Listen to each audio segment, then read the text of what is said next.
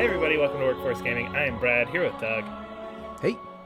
TGS just happened, and I don't know why this happened this time, but demos are all over the place all of a sudden. Yes. Which is really cool and exciting, and not something that happens very often. So we're going to talk about two demos here today, Valkyrie Elysium and Wo Long, both of which got demos out kind of in the last week or so. Valkyrie Elysium comes out in a couple weeks. Wo Long seems like way early for a demo, but... I think that game's coming out sooner than we think. But anyway, yeah. But anyway, so we'll start with Valkyrie Elysium, which is one of the 800 Square Enix games that are coming out this year. Yeah. It's a follow-up to, I think there were PS1 games. I never actually played any. Two. Yeah, there's two. There's two of them. There's a PS1 game, and there's a PS2 game, and I think there's a PSP remakey, remastery kind of thing of the first game. Yeah. So anyway, I have no context for it. Never played it. I kind of saw the opening trailer, and it's an action RPG. Kind of looks very Nier in terms of like just if you were to take a quick glance at it, I think you could very easily fit into this looks like a new Nier game. Mm-hmm. Very much different based on everything else from the demo, but that's kind of the mindset of this, I think. So I played through this, finished the demo. It's interesting. I don't really know how I feel about it. I thought the combat was a lot of fun. There's a lot to do with the combat, which I thought was really cool. So you play through a tutorial in the first chapter, but the combat is very action RPG. You've got your light attacks, your heavy attacks. But then you've got, like, R2 has, like, magic spells. R1 you call, like, ghost spirits to come help you. You've got, I did like that. It's just had a lot of interesting combat options, I think, that kind of took that Nier stuff and just kind of layered a few things on top of it, which I thought was really cool. Yeah, I think it's one of the games where I was surprised how well it played based on how it looked. I think Square is kind of figuring out this like sort of weird middle ground with these games. Like if we can make these games play well, it doesn't really matter what else goes into them. So yeah, like the combat just feels really, really good. It does kind of remind me of some Ys stuff. And so it's like this really, really tight action RPG combat. I liked that your party members, I'm going to put that in quotes, are more like summons. So like you have like in the demo you have two summons, but there's like two blank ones as well. So you summon in a guy, then they're fighting in the field, and you can also use whatever elemental they have. Mm-hmm. So I like that. So I summon in my electrical guy, and then I can then choose to use an electrical blade, or I can summon in my electrical guy, summon in my ice lady who's shooting arrows and stuff, and then I can pick between the two and then figure out which weakness it was. I was just surprised like how fun and tight the combat was. Yeah, I just especially because as soon as you start the game, it's like really bad opening movie. Kind of fugly game. It's one of those things that I like the idea of the like, oh yeah, play the demo, carry over your product. I like that idea in theory, but games like this where it's like, okay, like there's not this big like huge opening set piece that's like blowing my mind, or it just it's kind of like, all right, we're introing the story, okay, yep.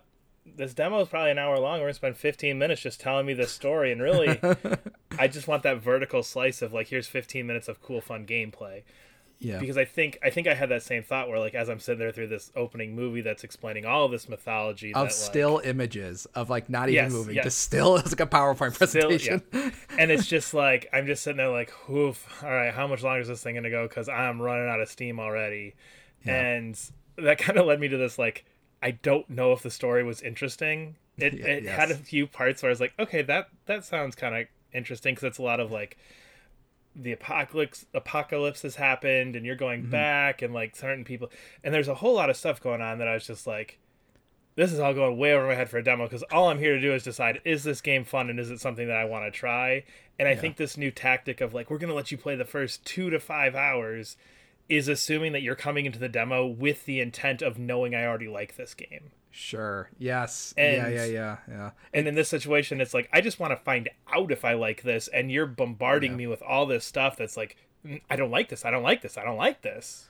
My thought on the story was like, oh, this is Nier, but boring. It's like, it's just like, I think the thing with like Nier that's always fun is like they set up this like lore, and then they always twist it and turn all these like different ways. But it's like, there's something immediately interesting about Nier that... It's budget, it's combat, it's whatever. You can still get to that game like, oh, I'm really enjoying it because of the story. And then this one, like you said, it feels very Nier-y with the budget, with the combat, with the good combat. You know, probably the most ugly environments I've seen in a long time. And then the story is just like not grabbing me. Like you said, it's like has like these little dunks. Like this might be interesting, but like every game starts with a bang, and I was like, when's the bang happening? It's been an hour and a half. There's no bang to start this game.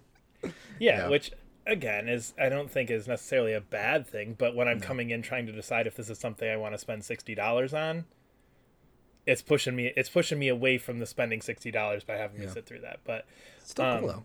It's cool. Like, I enjoyed it. I think you kind of fight two bosses. I think there's one kind of at the end of the tutorial section, and there's one at the end of chapter one.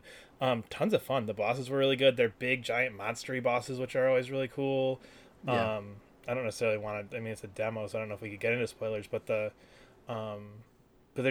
big, giant things that you kind of got to dodge around. There's huge attacks. It has that big, stylish action game like Devil May Cry, where you've just got these bosses that are just like towering over you, and that's again the tutorial in the first one. So it's one of those games where I'm so on the fence. Like every plus has a minus, and I think had you just given me chapter one and you didn't give me the big exposition, I'd be sitting here going like, okay, there's enough of a hook here, but that opening movie, that opening movie, and just like that the slow build setup that I was kind of going through was just like, all right, like, this is how this thing's going to chug along. Like, it's just the pacing didn't feel like it was there for me based on, again, like, the hour and a half, 2 hour chunk that we got. Yeah, it doesn't help that there's a lot of Nordic stuff we've seen recently, like God of War, Assassin's Creed, and this is just the most boring one. I do think that's starting to weigh on you, where it's like, in 2018 when God of War did, you're like, okay, cool, we're exploring something else. And then it's like, okay, like, but also this, and also this. Yeah. And also that it's just kind of getting beat over the head. I do like the level structure. It very clearly has a very like, this is level one, go to level one world, go to level. I'm always like that structure more than a like, here's the big open world that we couldn't quite budget for you to run around in, and it's fairly empty. Sure. Where it's just like, go to the big glowing thing. It will take you to chapter one. Come back. Go to the big glow.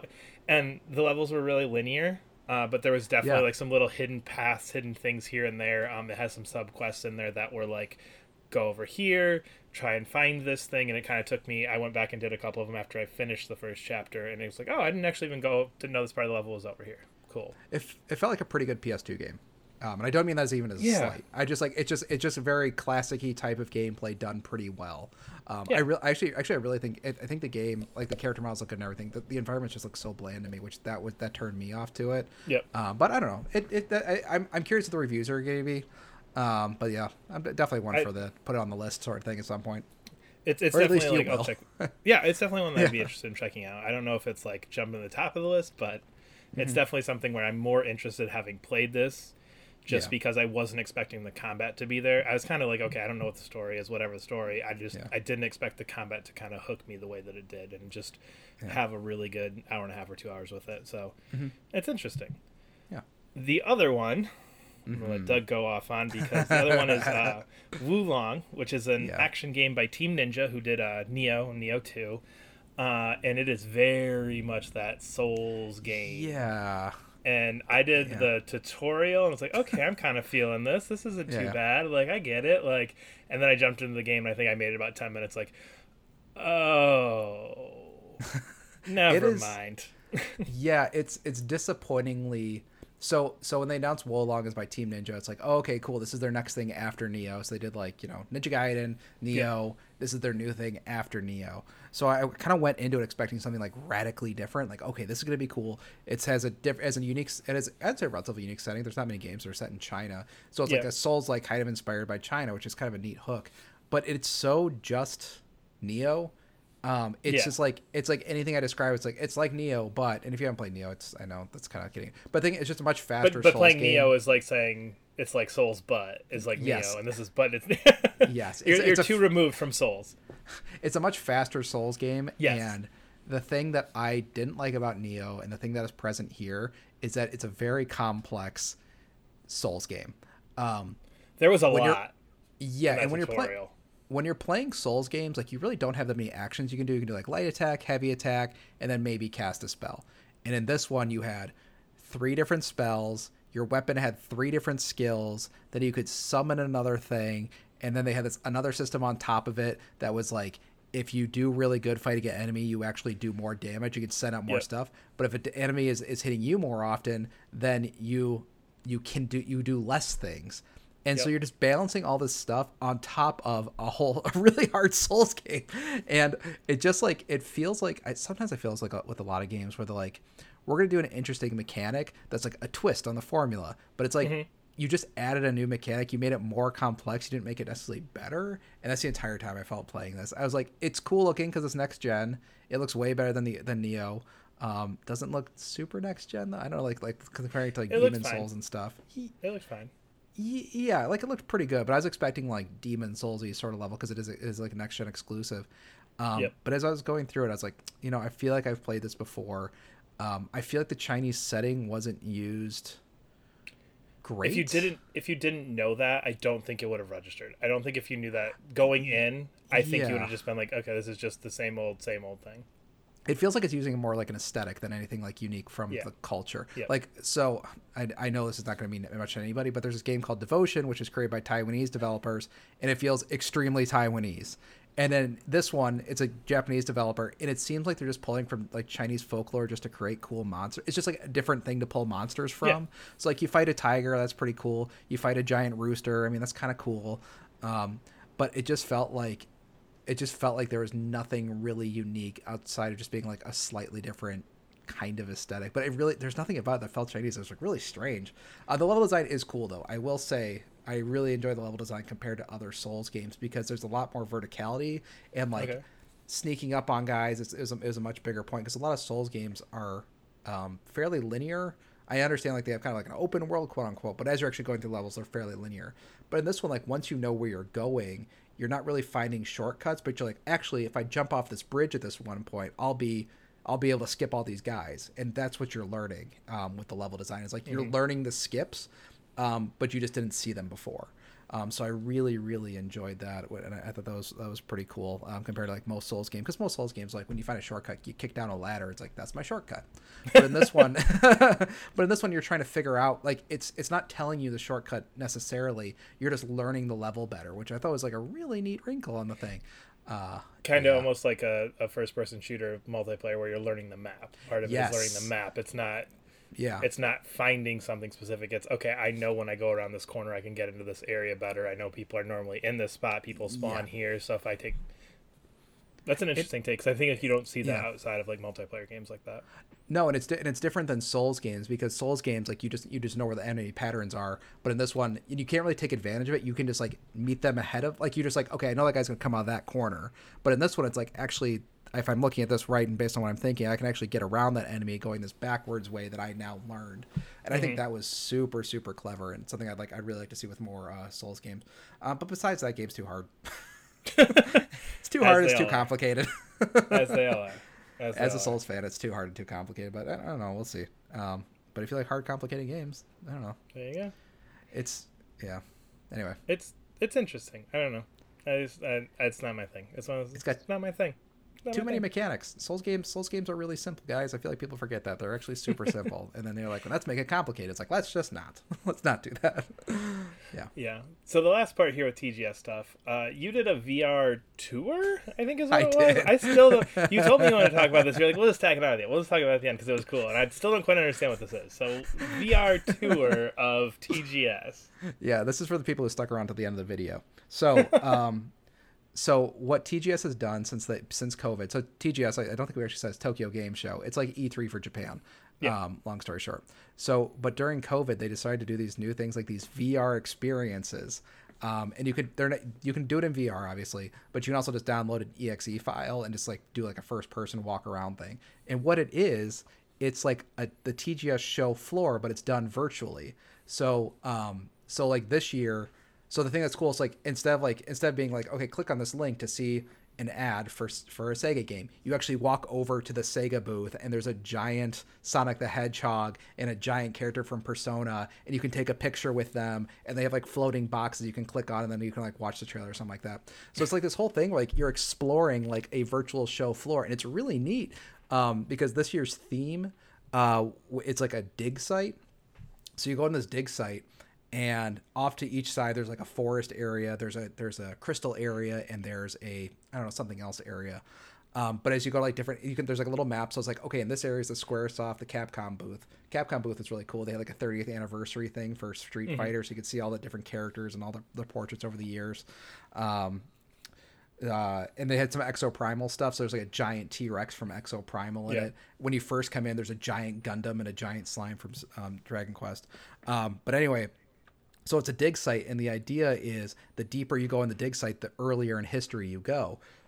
So there's characters that are kind of about the VR, they're on the VR world. They're like, oh, why don't you go check out? They're basically just, it's an advertisement thing, but it's a fun advertisement thing. But it was really fun what they did with the dig site is that as you go deeper into the dig site, they do a sort of retrospective from this magazine called Famitsu, which is a Japanese game magazine that's been around since like 1980. Forever. Yeah, like early 80s. So you're going down the spiraling thing as it's showing you a magazine from every single year. Oh, cool. As you go deeper, the characters become more retro looking. So like they're kind of cool, smooth shaped things at the top. But as you get deeper and deeper, they look like little PS1 characters and they animate a little bit differently. And when you get into in the VR thing, I kind of got. Have you seen A Christmas Story? Yeah. Yes. Okay. No. It's important. It's important. It's important for context. There's a scene in A Christmas Story when he's listening to a radio show, and every day they're giving a new letter for the secret code for whatever it is. And then so he's been listening for weeks and weeks and weeks, and we figured out the secret code. It says, "Please drink your Ovaltine." It was just an ad. Yeah. So I went through a similar experience with this TGS VR thing. So. One of the things they do is like in each of the areas, there is a sacred thing. It doesn't matter what it is. It's a sacred thing. And then like you activate in each areas and then something activates. In order to light the sacred flame, you just have to watch ads for all the different games. You have to go to each booth, watch all of their ads. They have like little missions, like take a photo with Cloud's bike. Like they have the model in there and you have to take a photo with yourself. So I was like, okay. I'm kind of high on the mothered stuff of like, I'm going to figure this out. Nobody's figured out this VR, this TGS thing. So I went through, I watched every freaking ad in this thing. Most of them in Japanese, all of them in Japanese. And I was like, and then, so I'm lighting all these flames. I'm like, okay, I'm going to get to the end. And so you're opening these sacred objects, and one is a controller, one is hardware, one is software. And so you go deep and you go all the way down the bottom. You go through this old television. It's spark. And then you get to a scene. It says, please do not take video of this in English and in Japanese. I was like, this is going to be amazing. And then they play a video in which they're like the sacred items, hardware, software, controller. And then we need the fourth one. You, the player. I just like, God damn it. How many hours did you spend watching Japanese ads to get that fantastic secret? I think I'd say about an hour, maybe an hour and a half. I was having fun taking pictures next to like Cloud from Crisis Core and Zack and I don't know, taking pictures of a giant Gundam. But I just couldn't believe, I was like, that's the sacred thing, that I am the fourth, I'm the player. I was just like, this is so freaking stupid. There's just a mirror down there with you. Yeah. So Hideo Kojima, the reason I got super into this is Hideo Kojima had a booth. They had one for Kojima Productions in which they had, you could walk into the hallway from Kojima's thing. And then they also had like some Death Stranding thing, but they had a poster in there that said for his new game. And I was like, this has got to be it. And that was not it. It was told that players are important. I was so fucking pissed. I'm pretty sure by the time you found this, somebody, if it was a big Kojima thing, somebody would have found it. Let's be honest. Like... No, I know. That's fair. That's totally fair. I thought, but I was like, nobody's going to spend this much time on this. And I was right. Nobody did. Nobody did. And neither should I have. And now I just did a marketing campaign for an hour and a half. But it's super fun. It's super fun and weird. I think they should do one for E3, but they won't. No. No. E3's gone. Anyway, we are Workforce Gaming. You can follow us on Twitter at Workforce Gaming. Subscribe to us wherever you're listening, and we will see you later. Bye.